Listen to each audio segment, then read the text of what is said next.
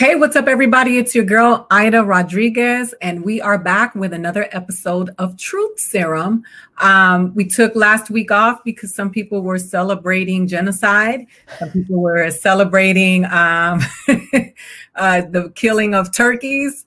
Um, they were celebrating whatever you wanted to celebrate. I just chose to kick it with my family. And as usual, we wake up in the morning and say, We made it another day because every day is surviving in America, especially if you are brown or black.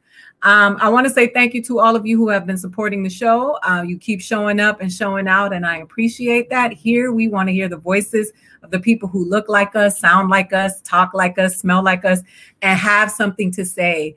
Um, mainstream media is becoming, well, it's trash. We know it's trash, and it just keeps giving the microphone to the buffoons and the fools. And we refuse to do that here at Truth Serum, where we give it to you straight with no chaser. I'm excited about this episode because um, this is one of the people that I actually pay attention to on Twitter. I've muted 95% of the people I follow, and I only pay attention to a few voices because a lot of y'all ain't talking about shit. And it's really um, I don't know if you're watching what's happening in our world, but it's some serious, there's some serious stuff going on.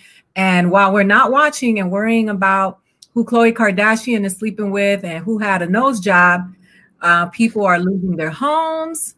Uh, homelessness is getting, is, well, it's already been out of hand, but people are going to be homeless because they're going to be evicted. Um, we got these clowns in DC trying to figure out when they're going to sprinkle these you know, sprinkle these little whatever to the people, and the people are suffering. So those of us who are about the people um, really take this on, and we have to deal with the crazies daily. This is uh, Benjamin Dixon is joining me. He's a host of the Benjamin Dixon Show, but I think one of the leading voices in this progressive fight. And I think it's very important for us to have these conversations because we're not trying to turn America into Cuba. How you doing, Benjamin? I'm doing great. How are you, Ida? Thanks so much for having me. I'm glad you're here. Um, you were one of the first people that Irina and I said we wanted to have on the show because I think it's very important to start with um, talking about what being a progressive is. So many people have hijacked this uh, this term to serve uh, whatever it is that they're trying to uh, use to instill fear in the people. And I wanted you, uh, because you're one of our leading voices in this fight, um, to just simply tell us what what being a progressive is to you. Uh, well, the first thing I, I, I want to say is that you definitely nailed it. There are a lot of people who've co-opted the word progressive because it is a good brand, right? Uh, it's really easy to get a whole lot of followers and sub- subscribers and stuff if you're the most progressive of all progressives. But at the end of the day, if you're not fighting for the liberation of all marginalized people at every intersection, everywhere across the globe, I don't know that you can call yourself a real progressive. So to me, progressivism is all about liberating marginalized people. Amen. And and so you know it's funny because Brooke Thomas from who was on TYT mm-hmm. and I had this conversation about how even being a progressive has been hijacked by you know white people who are liberal people who call themselves progressive and they and then they invite us to the party not realizing that the fight began with us. It, it, it's for the purpose of our liberation. Right. Um, so a lot of progressive talk right now. Joe biden even um, naming some of the people in his joe biden army um, and stating, telling us that they are progressive and progressive thinkers. What do you think is happening right now in terms of the hijacking of the term and what's happening in the, this future administration that people think is going to? Yeah. Oh. they are they're doing their best to um, redefine progressivism in general because they know that there's a progressive push there's a there's a groundswell um, organizations and institutional power that is gathering around actual progressives. And when I say actual progressives, again, I don't care about the title. I don't really care what you care, call us, but the people who are fighting on behalf of marginalized people, on behalf of Black and Brown people, Indigenous people, uh, uh, LGBTQIA, those of us who are fighting on behalf of them, right? What Joe Biden is actively trying to do is to redefine progressivism so that he could kind of pacify us right? And make us think, at least they think, they're going to be able to convince us that this administration is progressive. But we're going to have to watch them like uh, uh, like hawks every single day.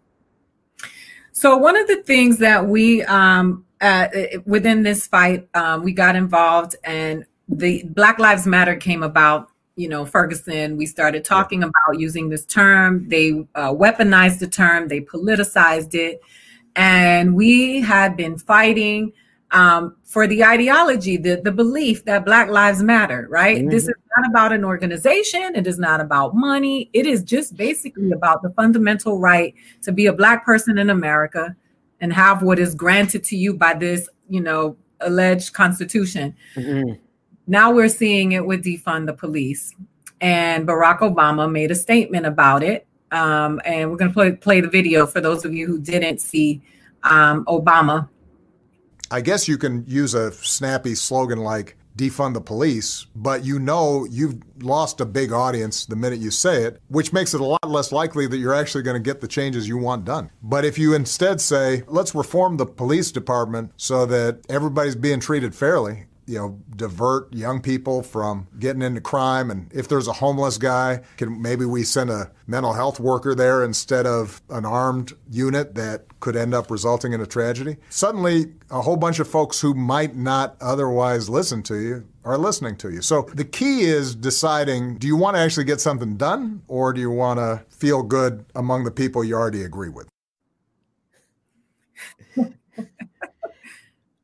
uh who is he trying to who, who's he trying to fool? Like uh, does he honestly believe that there're going to be people who we can convince about this right? Because there are people who have looked at everything that has happened with police brutality across this country um since the, i mean one of the first images i remember um was rodney king right? So we've been seeing this front and center since rodney king back in the 90s and here we are still doing the same thing. So, you know, I, am really disappointed that Barack Obama ain't really learned nothing while he was in the, uh, the president of the United States, right? Because he should really understand very clearly that we are not going to convince any moderate Republicans to do anything with us, anything.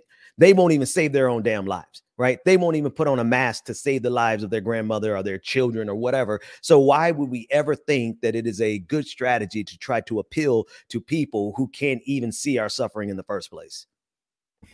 Yeah, you know, I'm tired of us being told to police our words, to mind our words, to you know, to appease a group of people like you say that don't don't see us anyway, right? We we are always being told, you know, even with Black Lives Matter, we had the pushback from All Lives Matter, but it just became, why do we all, why is it that the left always feels like they have to be, you know, they have to pander? Because that's just damn right pandering.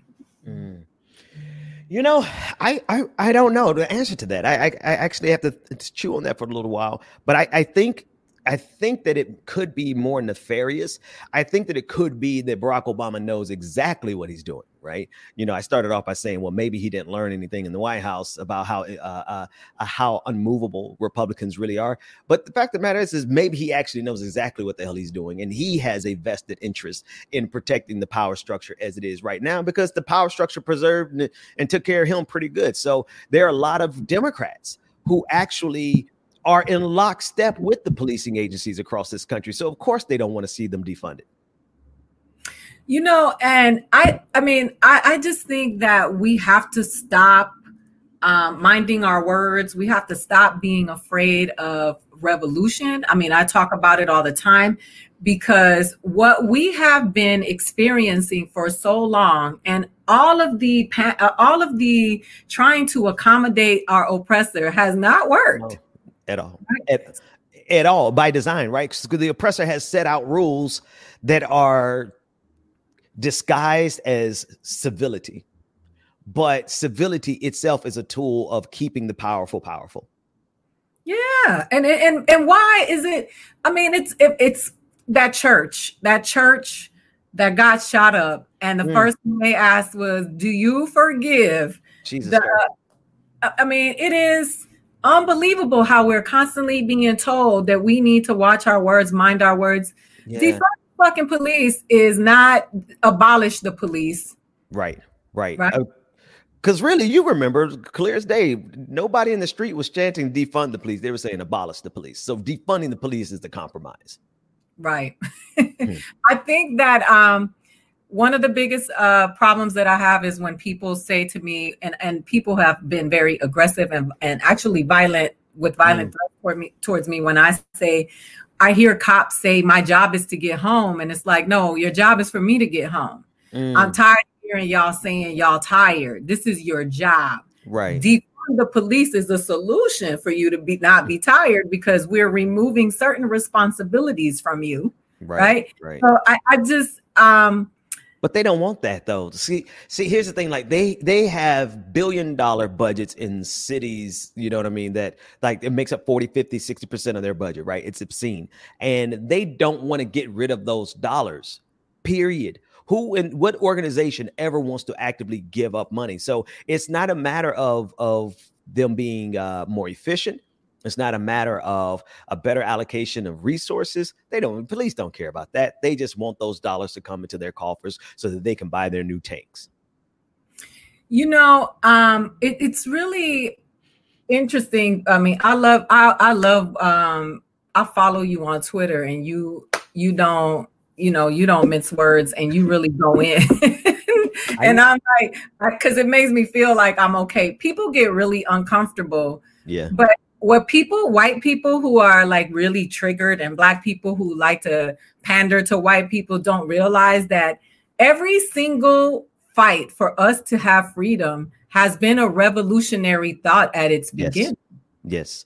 Absolutely. Absolutely. Nothing like, and then you said something in your opening uh, monologue where you were like, it, it really is progress in this country has come uh, uh, um, on the backs of black, brown, and indigenous people in this country, very specifically, right? And so it, it is the, the people who have what this country needs, the truth serum, right? The antidote to the problems of this country are the ones who are told to be quiet and to be civil and to watch your words and watch your tone. Don't say it like this, say it like that. Because if you say it like that, what it actually does is it helps protect the power structure as it is.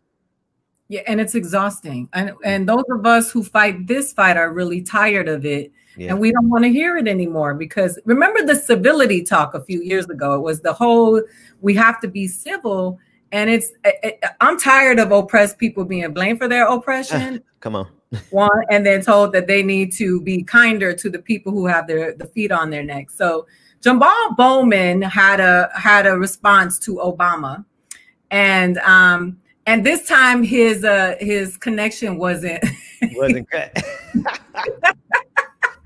I love it. Um, and so I wanted to to show to share with the people because people are really getting people get they get real triggered about cops. And and you know what people forget is cops are blue collar workers, and so many people have them in their families and in their habitats because they are poor people and they're they and, and this is this call to action is actually to make it better for them. It's to right. create a better system so that they don't have to go around killing black and brown people. Right. Um, Jamal is uh, take a look at this clip. Defund the police. It's bad messaging because it turns people off to the real reforms that you uh, are trying to, to put forward. What is your response and your take on that? Do you think there's something to that?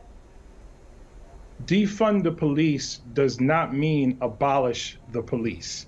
It means a dramatic reduction in the number of police in our poor communities, and particularly our poor black and brown communities historically, when our communities have needed jobs, they didn't bring us jobs. They brought us police, and they created a system of mass incarceration.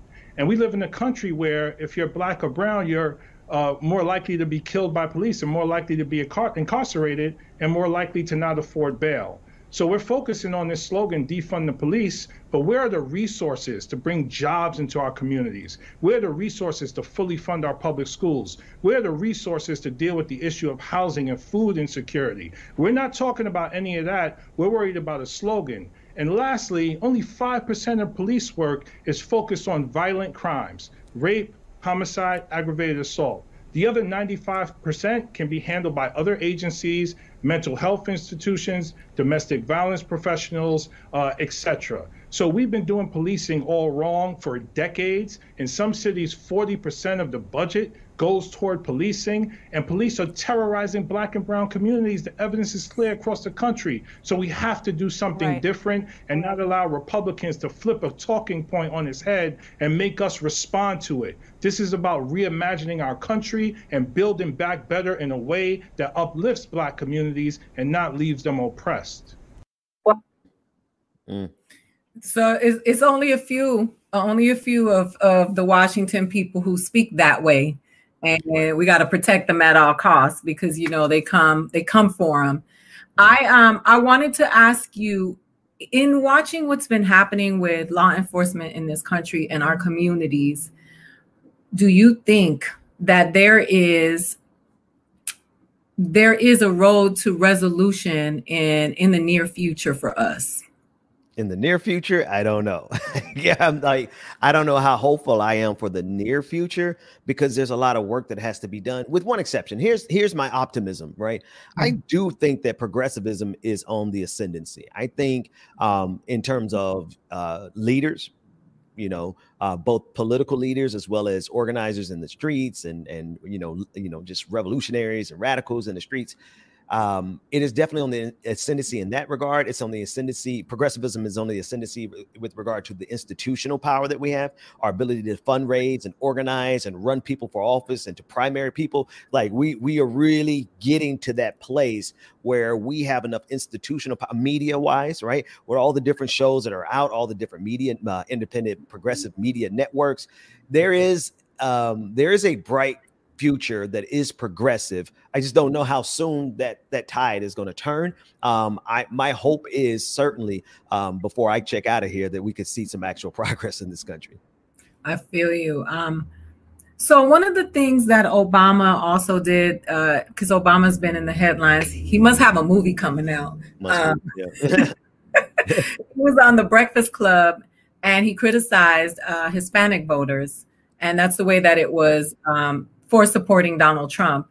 Um, and first and foremost, I want to make the distinction here so that I always do that everywhere we go. Hispanic voters are Hispanic people are people who are who speak Spanish. Um, and Spaniards, those are our colonizers. Latino people or Latinx people are the people who um, were oppressed by many of these groups. So when they say the words Hispanic, they're not talking about us. They mm. are talking about um, a lot of times they're talking about our oppressors. So it doesn't surprise me that people who are of Spanish descent in America would vote for Donald Trump. Mm. Right? That's no different than any other white person who would vote for Donald Trump. So when they say Hispanic voters, it really drives me crazy because it groups us in, into this group and erases a lot of the, the cultural and racial dynamics of what being Latinx is. Um, but a lot of criticism for the Latinx community and those who did support Donald Trump, which main which which they try to target a lot of uh, Cubans and people from Venezuela that come from socialist countries. But how fair is it to do this, uh, Benjamin? Um, and because there are there are groups of people, I mean, black people and indigenous people, Latinx people, gay people, LGBTQIA plus people who all voted for Donald Trump right. for whatever reasons they found. But there's always there's been this continuous focus on the Latinx vote that where in Arizona that was not the case. Now Florida, right. yes, right. Um, how does it for me it triggers me because I know that what it is is is continuously trying to divide and conquer right? Mm-hmm. we're constantly they're constantly feeding us th- these narratives about how the other groups are against us. What how do you think we tackle this to create some sort of solidarity? Because right now all the groups are hurting mm. and but we need some solidarity to flip this table over yeah you know i, I really have to to kind of absorb that a little um, one of the things as i heard you describing the frustration that you face with so much emphasis being placed on um, um, hispanic Latin um, voters who voted for uh, Latinx voters who voted for Donald Trump. It reminds me of the frustration that I have on my side when when when they say like, oh, you know, 18% of black men voted for Donald Trump. Mm-hmm. Mm-hmm. The truth of the matter is, is that every single community has reactionaries, right? Every single community has conservatives, right? It's it's it is overwhelmingly a progressive uh, black community, but that never meant that we weren't going to have people who are more than happy to do the bidding of white supremacy because it right. helps their bottom line. Um, in terms of uh, Obama doing the criticism, it, it is it, it's a little insulting, especially from my my perspective uh, as a black man who still waiting for him to have done something for us. Like, why can't? Why would you criticize communities as if they have to support you? Like, as, as if there can't be any deviation from the norm or from what's acceptable to the Democratic Party. Because the reason I'm making this distinction is because what they did, what what what Barack Obama does there, and the Democratic Party does there all the time, is is they try to ensure that everyone is 100% in lockstep with the neoliberal talking points, paradigm, and ideology. And if you stray from that in either direction, to the Republican Party or to the Democratic Party, then they have to reel you back in. Now, if you're going over there to the Republican Party, I got nothing to talk to you about. Uh, Democrats can talk to you all you want. I got time. We, we don't have time. We got climate change to worry about. But in terms of everyone else, it's, it's like they are doing their best to control us, but they're not doing their best to actually serve us. Right. And you know, I I hold my people accountable because the, the truth about it is is that when they put us in this Latinx uh, box, they forget that there are Black Latin people, there are Indigenous Latin people. That there there's a there's a spectrum, and the interests are different. In a, because we got our own white people too. Like people don't realize we got our own group of white people who also oppress us, mm. and it's really you know what what you said for me is is so important because yes that the, they continuously kept highlighting the fact that uh, there was a rise in black men who voted for Donald Trump as well as the black evangelicals and mm-hmm. uh, you know the Lat- the Latinx people what I want to ask you is in the comments, people have said Barack Obama was the president of all people, not the president of black people. Oh. What he's supposed to do for black people being the president of all people. And I, I would love for you to respond to that because i'm so tired of that talking point. Uh, uh, i'm going to do my best to channel my very best michael eric dyson because he actually addressed this question back in um, 2009, right after uh, Barack Obama was inaugurated. He was at the State of the Black Union with Tavis Smiley and Cornel West, and he said, What do you mean? Well, because Barack Obama said that himself. He said, I'm not the president of black people, I'm the president of all people. And Michael Eric Dyson said, What, what do you mean you're not the president of black people? By the very definition of saying that you're the president of all people, that means you're also president of black people. And if you're not doing anything for black people, then you're not being the president of all people. See, we use that as an excuse to say, Don't expect anything as a black person in this country versus saying if he really represents everybody, if all lives actually mattered, Barack Obama, then black lives would matter. And if all policy matters for all people, then black policy for black people would matter. So yeah, miss me with that foolishness. No, I'm with you. I, I think it's imp- first and foremost, the black population in in America is in dire straits. Come on. There is a problem for this community and it is not a secret. Right. And it's been happening forever. And America owes Black American people because Black American people built this country, right? right? But the fact that you yourself could mistakenly be assaulted by the cops or killed walking down the wrong street on the wrong night is the reality that we have a state of emergency in this country. And if you are the president of the United States, you are supposed to address that need. Exactly. You need to address the specific needs of all communities, right? Because we have no problem, and and this is see, I won't allow this to drive a wedge between my community and everyone because we're all one. If you are fighting on behalf of marginalized people, I don't care what race you are, ethnicity, gender, orientation. I, I, I don't I don't care. None of that matters. That's our solidarity. We're all fighting, and and so sometimes comments like this, oh, um, he wasn't the president of Black America, he was the president of all America, goes to drive a wedge between the Black community and let's say the LGBTQIA community. Not that they're no, I mean, obviously there are plenty of Black LGBTQIA members, right? But in terms of like, if, if we're doing like big groupings, because what folks will always like to point out to us is that Barack Obama was more than happy to do something on behalf of the LGBTQIA community right? So if you're willing to do something there, if you're willing to do something for dreamers, if you're willing to do specific things for specific communities who are suffering specific harms because of America, do something about it. Damn yeah. it. Do something and stop trying to find ways of making sure that you can do anything you want except help black people. Uh, one of the comments here is "FO fuck out of here with the Obama hate." Sometimes I and I, I, address a lot some of the comments because I feel I like do I, do I can have a conversation with ignorance, but I will say this: you cannot truly support any president in this country if you can't criticize them. Right. And that's what makes the difference between you being a constituent and you being a fan. And we cannot afford, as people of color, to be fanatical about any of the people in public office because our communities are suffering and struggling right now. And it is our responsibility to hold all of them accountable, including the ones that look like us, especially the ones who look especially, like us. Especially you got up there on the merits of yeah, yeah. I mean, you had a cool career. I mean, there's a lot of Harvard lawyers, a lot of community organizers, a lot of state senators, a couple of senators, you know, congress, uh, uh, uh, federal senators. I get that. I get that. You start, you know, but you got there on the back of the black vote, right?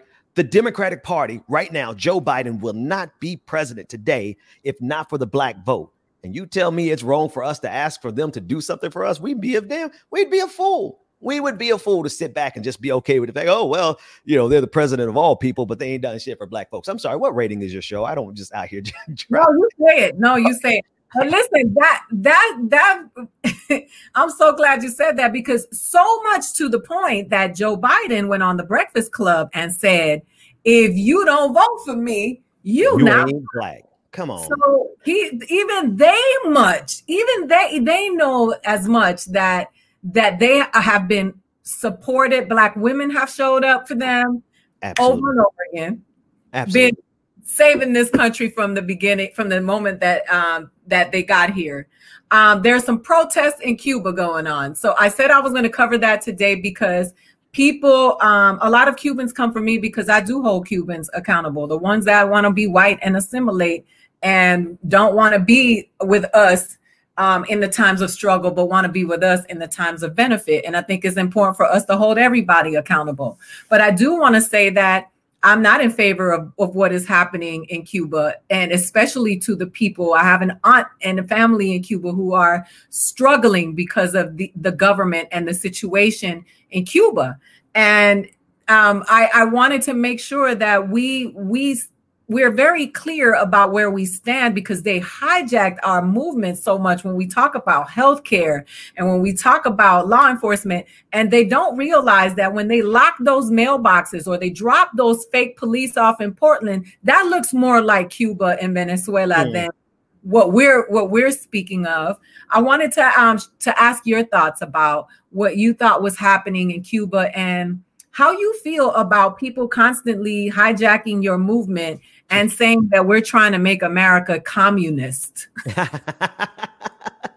oh man, uh, uh, I don't know which one to tackle first. So, so the, one of the biggest things that stands out, uh, there, there, there are several protests that are happening all across the country, and if not for independent media, we wouldn't know about any of them. Right? Mainstream media really is not in the business of covering uh, protests, especially protests that uh, would be an indirect or direct challenge to our system here. Um, in terms of this language about communism and you know they're hijacking our per it's scaremongering right? It's fear mongering in its finest form. Um nobody really expects america to ever become a communist nation anytime in our lifetime but that doesn't mean that we can't get medicare for all right? That doesn't mean that we can't get some student loan uh, cancellation right? We've been we've been pimped and hustled in this country. We've been exploited so long in this country for every dime that we have that the idea that we would not be charged obscene profits as we or because we are fighting cancer or lupus or diabetes. You know it's just completely obscene that we allow profit shares to be cut off of people who are dying of cancer and fighting cancer. And so to me, it's like if you really want to talk about uh, communism versus whatever else, look at just the absurdity of what we do in this country. look at the absurdity of what we do and tell me that we can't do better. And if doing better means that that's communism to you, then we really need to understand how deep the fascism really ro- uh, goes in your blood. Yeah, the other thing um, that I wanted to make sure that we have to say it over and over again because there we don't realize how um, inadequate our education system is in this country, Absolutely. and so and that's one of the things that we fight for, right? Because we get we become in debt for uh, we're a lot of Americans are in debt for receiving these mediocre educations that have been, you know, they've been pimped into believing it's going to change their their quality of life, and all it does worsens it, right? Right, right. So we talk about it, but when we talk about socialism, which is very alive in America, but it doesn't benefit the average man, I, I think it's it's so interesting how um, this last presidency, this Donald Trump era, really, really preyed on people who lack education and don't have access to information. Yeah, yeah.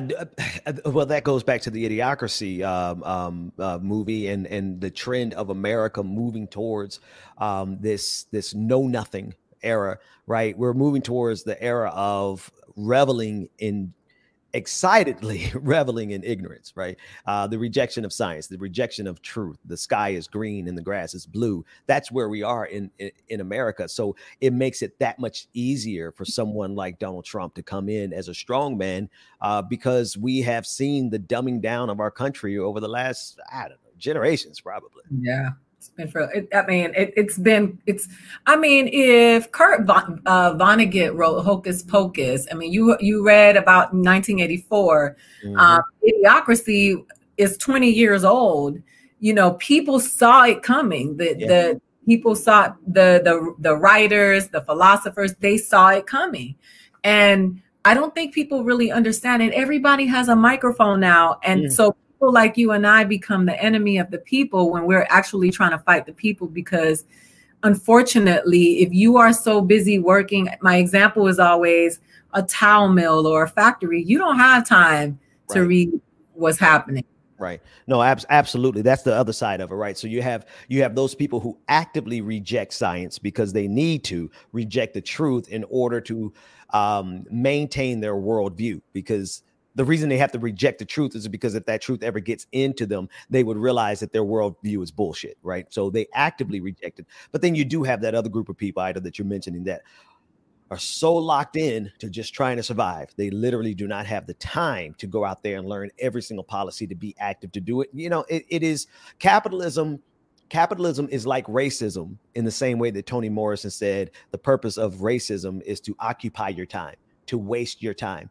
Capitalism do- doesn't only exploit you, but it occupies your time and it, it keeps you from having the time to actually rebel against it. So we are um you talk about capitalism and we we are we've been talking about this vaccine. Mm. And you know the the polit the the them politicizing COVID so much that people are not wearing masks. You see every day there's a post of someone who didn't believe it existed mm-hmm. then got it, and then died of it. And it's mm-hmm. they're becoming memes.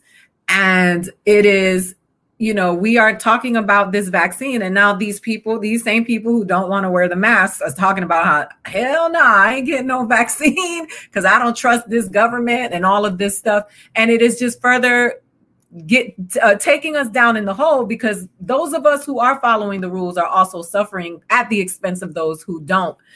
What are you? What? Are, how, what are your thoughts about this coronavirus? The pr- three former presidents said that they would take the the vaccine publicly to uh, just give people faith. Obama, Clinton, and um, and Bush Jr. What do you think about this whole idea? Because we do talk about capitalism, and people are people don't trust the government. They right. don't trust the government and it's you know they're talking about these vaccines and they're saying that there's one company versus the other one that's not taking any government funding. How do you see this for us? What do you what are your thoughts about the vaccine and what's happening in this country with regards to coronavirus and how it's been devastating us here? So so this one is it's not difficult but um i don't know. Maybe it's complicated. I, I don't know. Let me just give you where I, I don't trust this government But at the same time, damn it, if they t- if if if I can look at the data and somebody I trust looks at the data and says this is a good vaccine, I gotta trust somebody because I'm not a scientist and I'm not going to be able to break down the research and understand it in a way that I can make a con- an informed decision for myself based on reading the data, right? So I simultaneously don't trust our government, but I have to trust scientists because what I'm going to go do the research myself. I'm going to go run my own trial. Um, that said, I don't know that I trust Obama. He said he went to uh, Flint, Michigan, and drank some water as if it was, you know, no lead in the water over there. So, I mean, I hate to be the person that gives. I take no pleasure in giving the first black president a hard time. But it's just like, come on, man. You you you, you kind of have a spotty track record on some key things, and going out to do a public, uh, you know, uh, demonstration of why we should trust you isn't really in your purview, in my in my best estimation. But at the same time, I probably will absolutely trust whatever the scientist scientific consensus says about the vaccine and uh and wait until after Obama and all the presidents and all the members of Congress take it and and about maybe you know I don't know 100 million other people take it and then give it about 6 months to see if anybody turns into a zombie and if not then I'll take my whole family to get it. I said the same thing. I said y'all first. Yeah, y'all, go ahead. Go ahead.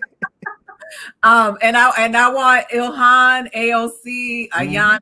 I want them to wait. I want every. Yeah. I want everybody yeah. else to. Everybody, everybody that we need to lead us into a progressive future. I need y'all to wait with me right? Because you never know. Maybe maybe they are so selfish and greedy. These you know these corporations, which we've seen historically, and American government is America's government has historically done some evils. You never know. They might end up just clearing out an entire swath of hate-filled people who are going to just drag their feet. Might wipe out the entire Republican Party since they're so excited about the vaccine. So I would say to all the progressive people in the country, let's just wait. Let's just wait an extra three months or something like that.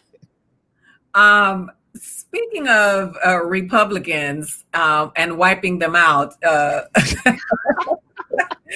um, Mitch R- rhetorically speaking, politically speaking, right?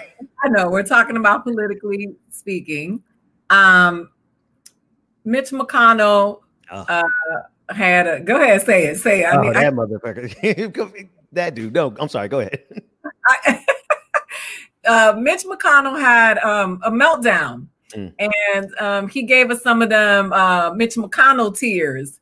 you know what? They're they're specific tears. The Mitch McConnell tears are very specific tears. Yeah. Um, Arena, run the clip. I, well, my friend for 18 years has been Lamar Alexander, and there's been the rest of us.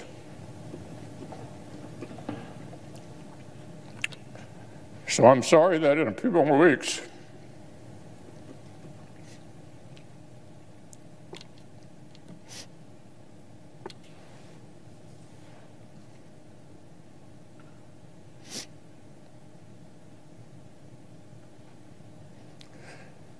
It'll just be the rest of us left.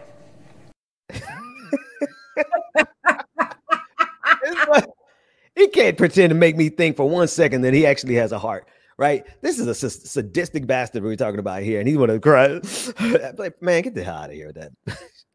You know what's funny is that I think about all of the people who mm. our comedy community lost two comedians this week to COVID. Um, and they were both uh, brown people, right? Um, I, I, was talking to my friend today. We went hiking this morning, and all the white people on the trail did not have on a mask. Get the hell out of here. Damn. It's in Calabasas. All the people of color had on their masks. And it's because we constantly see a reflection of ourselves on the casualty list. Mm-hmm. So we know that it's real, right? Yeah. Yeah. Know that it's real. But when I see Mitch McConnell cry, and I think about the devastation in this country, mm. um, I I, uh, I I I also feel it's not real. But I just think crying on demand is a very important skill in Hollywood. and in politics, apparently. yeah, and, and, and some actors go to acting coaches so that they are able to learn how to cry on demand.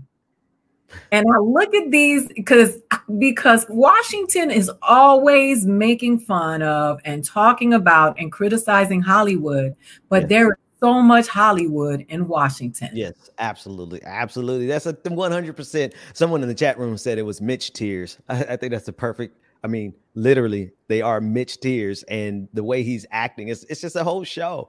It's a it's a show, but it's also it also shows you. Let's say let's let's let's say he's genuine it shows you he has more concern and more empathy for his friend who's leaving than all those people who have died of COVID 19 and all the people who are struggling to pay bills right now because they won't pass any additional stimulus. Say that. Say that. Um, I'm a I believe in uh, solutions, and mm. I, I, like to always use my platform to give people uh, vision for what can happen and and some of the things that we are working towards what are some of the things that you are focusing on right now that you think are of, of the utmost importance in terms of fighting for what is happening to our people in our marginalized community? Power. I, I, think the biggest thing that I'm focused on is making sure that everyone understands how important it is for them to become of a become a part of a powerful unit or to amass their own political power, their organizing power, their their email lists, their fundraising capacity, their ability to put pressure on politicians. Like I, I, I not only power but also transitioning. I need everyone to understand that you are the adults, right? You either have kids or you know people with kids and you got responsibilities, you got your own taxes, your own bills. You are responsible for the generation that is getting old and has to retire, and you're also responsible for the generations that are to come. That's where we are. What we're how we're run in this country is by people who are so removed from our generation, from our age group, that they uh, they honestly have no connection to our responsibilities, to what we're fighting for in the context of when we're fighting. What we're fighting for in 2020 is totally different than what they had to fight for. What what uh, Susan Collins and Mitch McConnell and Dianne Feinstein and, and all the rest of them who are like over 90 years old. Not for real, but you get it. it it's totally different it's totally different. So, how can someone who's so removed from the responsibility of 2020 be giving us policies, be you know making uh, uh, uh, be responsible for creating legislation? It's not to be ageist. It's to say that you, as the viewer, need to understand that you are the adult and the responsibility for your family is on you. The responsibility for your destiny is on you. Why in the world are we not led by people who have the same type of responsibility as we do versus people who are not going to have to deal with the ramifications of climate change because they'll probably be dead in the next five years? So, power and understand that it is our time to lead. It is our time to lead. No more waiting in line. Primary, everybody. I'm with you. Um, Georgia, Atlanta is um, Atlanta stays in the news. Um, in, in, Georgia, I'm from the South, so I'm from Florida. So okay. what part of Florida? I, am from Miami. So oh, I, I, grew up in Fort Lauderdale. Oh, okay. So uh, you already know why. Yes. Uh, but you're not there now. You're in New York. No, no, no, no. I'm in Georgia now. I'm in Georgia. I'm in Atlanta.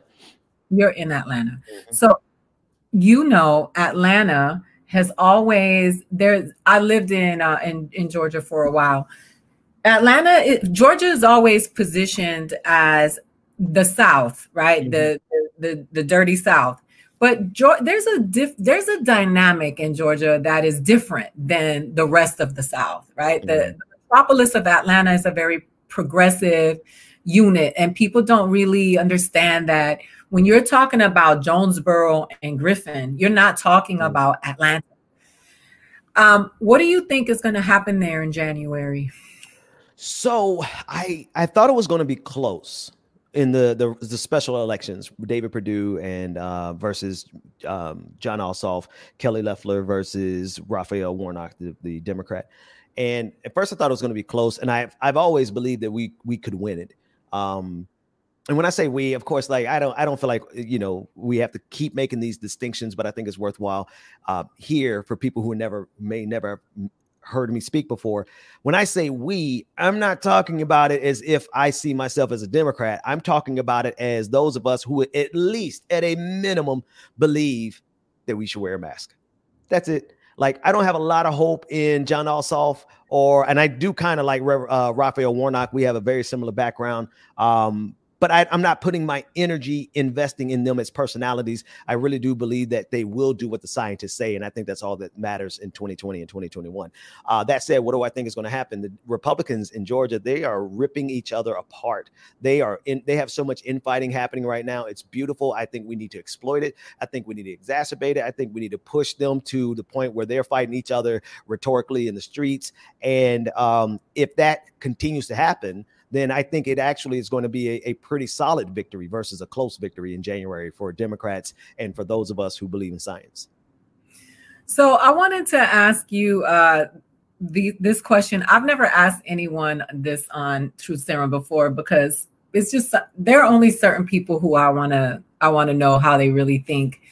if you had your druthers and you could see someone be the president of this country and really and think that they could do a good job.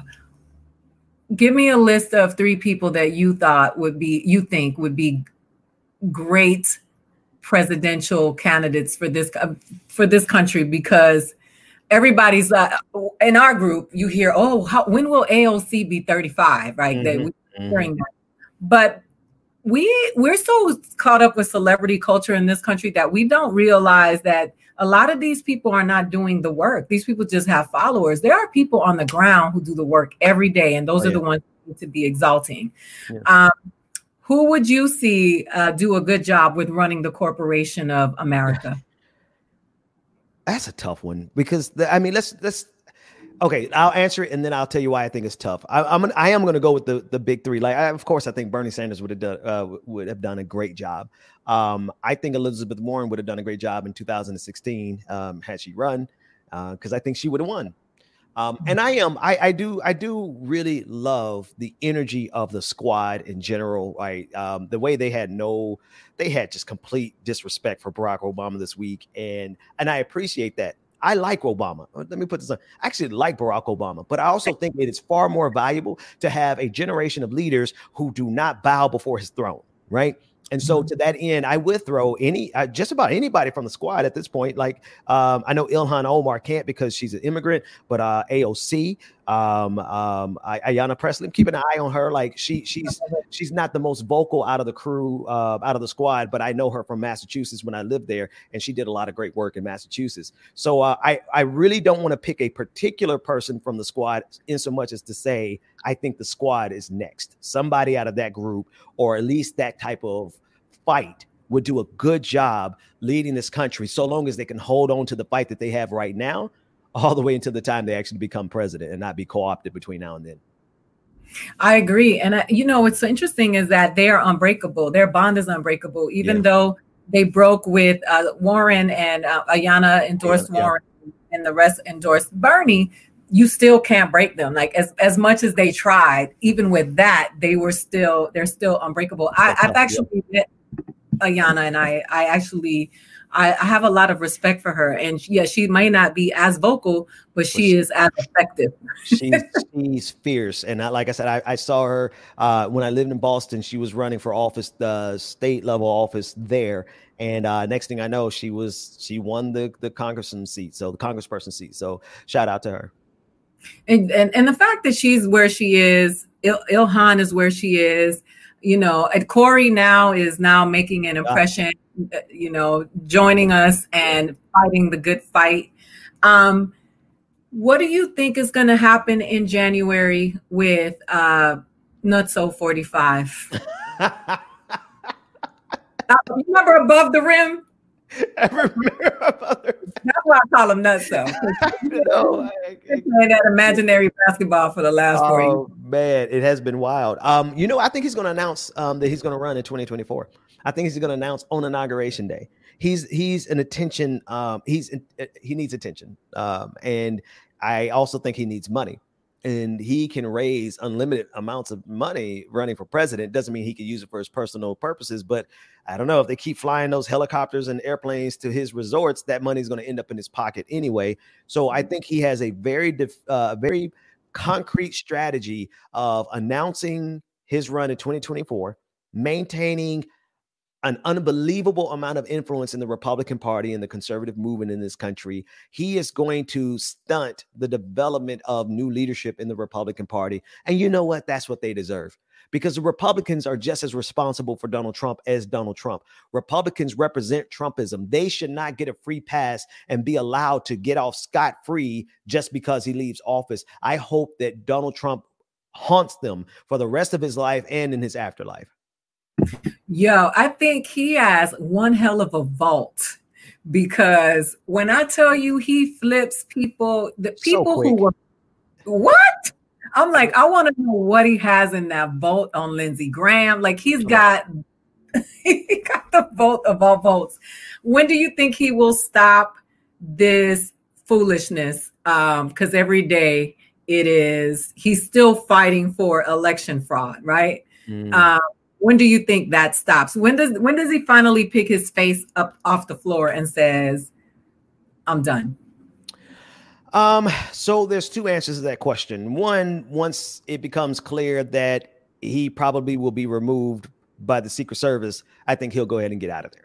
Um, somebody out of the White House, somebody, uh, one of the reporters, uh, a woman journalist, actually asked a, a very straightforward question um, to the to. I'm paraphrasing, but she basically said, are you telling us you're not going to leave?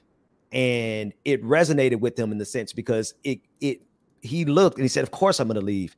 Um, now, between now and then, I think he's going to keep trying to overturn the results of the election, right? But to answer your question, when will he pick up uh, and try to save face? I think once it becomes evident that the Secret Service is going to remove him if he doesn't, and then two, uh, when is he going to like let go of all of the shenanigans that he's playing on this country and politics and the Republican Party? Never until he dies. He's going to be the same Donald Trump all the way to his dying breath. Yo, um, I know that uh, Biden said that he, that he has no plans um, to um, seek any legal action against Donald Trump, but that does not, which I thought was weak and whack, yeah. right? But uh, but that does not uh, it, that does not uh, mean that local jurisdictions cannot right. come for Donald Trump do you see them going to jail? Do you think he's going to pardon himself and his family before he's out? yeah, he's going to pardon himself. Like, why? Why would he not? I would. I would. Like, I'm not going. I would never get in the kind of dumb shit trouble that he got into. But mm-hmm. like, why would he not? Why would he leave office and expect people to not come after him? So it's in his best interest to go ahead and pardon himself and create a constitutional crisis or whatever, whatever that's going to be like. We've never seen it before. I kind of have like, um, um, you know, it's kind of like driving by a, a, car wreck and you just can't help but look at it. This this this twisted fascination with how far Donald Trump can actually push things without destroying our country. Um, and I think that he's going to push the envelope both on overturning the re- results of the election as well as um, refusing um, not not just refusing to concede, but also refusing to let go of power in this country, refusing to let go of influence in this country, no matter how devastating it is. He's going to continue. Um, I wanted to just get your a, a, brief description of what how you see what Donald Trump has done to the country in the last four yeah. years. Yeah. We, I get people all the time that are like, all the politicians are corrupt. The Democratic Party is just as bad. And I was like, yeah, but still, mm. he took uh so uh, Obama got a car with no gas and and drove it for a couple more miles and got it to where it needed to go. Donald Trump took the car and ran it off the side of the road. he packed in as many people as he could and drove it off the cliff. Uh, what Donald Trump has done over the last four years, like it, it's it's we have been dealing with a level of trauma over the last four years that I don't think we're fully aware of because not only the 250 270,000 people now who are who have died from COVID-19 those are real fam- deaths. Those are real families that are mourning and grieving and that is directly the, res- the response the result rather of Donald Trump's recklessness and downplaying it and not taking it seriously and mm-hmm. politicizing it. So that's just one thing. But the other parts that we've been traumatized on are all the different ways that Donald Trump has just thrown mud every single day all day long chaos. He has a chaos theory. It is impossible to keep up with all of his lies because he lies so much. It is impossible to keep up with all the damage that he's he's done because he's doing so much damage. And it's impossible to keep up with all the scandals because it's it's a never ending cycle of scandals and crimes. And he knows that and I think over the last four years, he's done a he's had a concerted effort um, of of of intentionally undermining our ability to process the last drama, the last scandal, the last news cycle, and he's accelerated it to the point where it's three or four, five, ten times a day now. We have to process some absurdity from the most powerful person on the face of the planet. So I think what's going to end up happening, in addition to us trying to heal and recover from COVID 19, is that we're going to actually have to get used to not having every single day be batshit out of control because of Donald Trump constantly and relentlessly throwing scandals at us as a way of making himself Teflon Don. That's how nothing sticks to him because he continuously throws shit. Have you ever met someone who is a Donald Trump supporter that could give you some good reasons why they support Donald Trump? You know, I've been afraid to ask some of my conservative friends. I went to, uh, uh I was in a PhD. I didn't finish the PhD, but I was in the PhD program, um, all but dissertation, and a lot of them were conservatives. Uh, it was an international politics program, um, and really great people in that. Really like, there's a couple of assholes, but for the most part, I love all of them. They're all overwhelmingly conservative. I'm a little afraid to ask them because I don't want to not like them. I don't want to. I don't. Uh, so, in terms of other conservatives, nobody's ever given me anything in uh, in terms of conservatives that I actually know. Um, I'm afraid to ask them because I, I just don't want to know that maybe underneath all their charming smiles and really you know good friendship and love and all that kind of stuff that they're just some bigotry that they just you know they just genuflect to i don't know um, but i do know one time i did hear one person conservative friend of mine say that he was really more turned off by the gall of people telling him something he couldn't do saying that you couldn't vote for Donald Trump. You couldn't vote for the Republican. Like, he's like, how are you going to tell me what I can't do? He said, I'm more likely to do something just because you're trying to tell me what I can't do. That might be the only excuse that I've heard so far that I'm like, I don't agree with you, but I understand because I'm petty like that too. I know. I mean, I, and, and I ask you that because I've been called – a sellout because I voted for Biden. And because I voted for Biden doesn't mean that I support, I, am not a Biden fanatic, but I right. really felt like I had to vote for the lesser of two evils, right? Yeah, yeah. And and that, that was just what it was at this time. But um, I have a conversation with someone who is a Trump supporter, and they said, do you really hate me for supporting Donald Trump? Like, can it, can't we, can't you believe what you believe and me believe what I believe? And I'm like, yeah, but if you what you believe is rooted in my oppression, that's it. I can't fuck with you, my G. Yeah, like, yeah. Listen, we can't we can't be friends, and, and, and, we can't be friends if what you believe um, is going to lead to my destruction. I got to get you first. You know what I mean? Like, how can you expect us to be friends when you actually will lead to my death if everything that you believe in is implemented and everything yeah. that you support is protected? Right? we we can't be friends. Now we could be associates, and I could speak to you every three or four years. You know what I mean? Fine, that's fine. That that's that's how I, you know my friends from uh, from the PhD program who are conservatives. But I, I can't have anyone actively in my space on a regular basis who actually believes in policy that is detrimental to my life and the life of the people I love. How um how can people support you? What how do they uh, follow you? Watch, listen to your show? How can they your movement because your movement is important. Oh, thank you. Thank you. They can find me on Twitter at Benjamin P. Dixon. I talk the most shit. I, I talk so much cash money shit on Twitter. I'm like, you know what? I'm about to I'm about to get out here in the streets and be ready to fight because some of the stuff I be saying to folks on Twitter. Uh, but so if you want a good show, come come follow me on Twitter. Uh, if you want a nice balanced experience, you can watch uh, the the Benjamin Dixon show every night at 9 p.m. ish on YouTube. And if you really want to support, um, be sure to, to support Ida and and what she's doing here and become a patron and like, share, and subscribe all of her work. I appreciate that. Um, I I, I always ask. This is how the show started.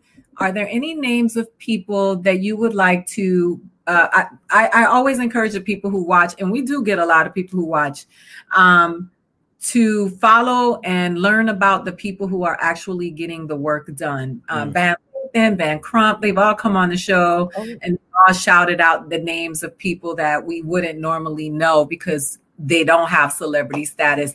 Are there any names of any people you want to shout out that are that you know that are the good people out there doing the good work? Yeah, I mean, you know what? Yes, and I don't want to. I don't want to. Once I start naming names, I'm gonna leave somebody out. I know for sure. Uh, but Nsé Ufot over at um, New Georgia Project, uh, doing amazing, amazing work. And I'm actually going to interview her later on tonight. I'm also interviewing tonight Justin Horwitz, who leads Really American. Um, that's the Really American PAC that is responsible for all these um, um, amazing commercials and advertisements and billboards in Georgia. They're trying to help us win Georgia uh, for rational and you know, reasonable people who believe in science. So shout out to them. Uh, in in terms of on the ground, on the ground, I always got a lot of respect for my sister Anoa Changa uh, in Atlanta, who's doing amazing work and has always done amazing work. And then I couldn't not give a shout out to my homeboys Marcus Farrell and Mundell Robinson, who are actively on the ground whenever they're not doing a show with me. They're gone doing work. So shout out to all them. Yes, I appreciate that. Listen to those names, watch the show again, follow those people and support their movements because these are the people who are fighting for the people. Yeah. And I don't think people understand that. I don't think we understand that we do this because we we're doing it for our uncles and our cousins and the people in our communities. Everybody's not going to be a lawyer. Some of us show up to, you know, cut your meat and mm-hmm. to make your towels and those people's lives matter too. So mm. um, I want to say thank you for being here. Um, you were, you know, one of our first, uh, the one of the people that we wanted here the most. I would love you to come back. Yeah, absolutely. Anytime. Just you just say the word, I'll be back. And and I want to get you over on my show sometime soon.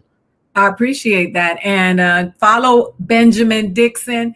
And listen, if you if you are uh, of the faint of heart don't follow us because your feelings are going to get hurt. Like they, they, they, most certainly will. They most they most certainly will. Because I'm gonna t- tell you, like you know, you, you, and be precise with your language. Like really think through what you want to say before you tweet at us. Because not it's not like we're we aren't we aren't Twitter guys or anything like that.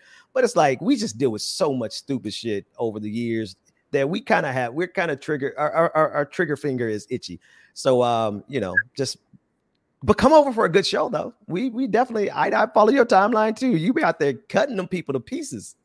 No, that's you. I, I, I got permission from you when I realized like, and then I saw somebody come at you and you were like, wait a minute now.